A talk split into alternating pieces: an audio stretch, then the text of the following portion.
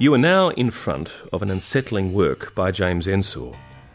He, along with Fernand Khnopff, was a founding member of the Belgian avant garde group Le Vingt, or the Twenty, which was set up, just like the Impressionist exhibitions, to provide an alternative to the conservative salon system.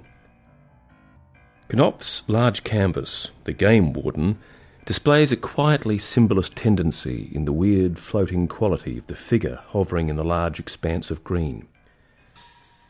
Ensor's Girl with Masks communion, however, is more outwardly bizarre. Ensor's was a very singular vision.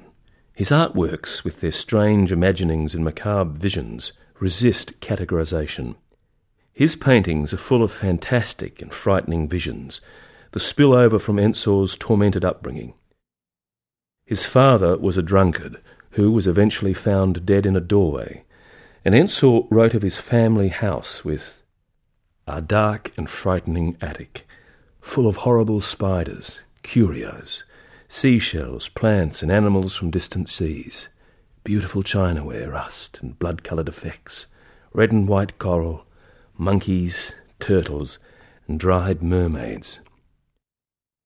Ensor struggled endlessly with anxiety and had bitter battles with Vingt, which ultimately led to him being ousted.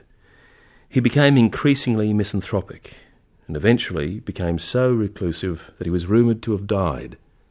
Even art could not save him.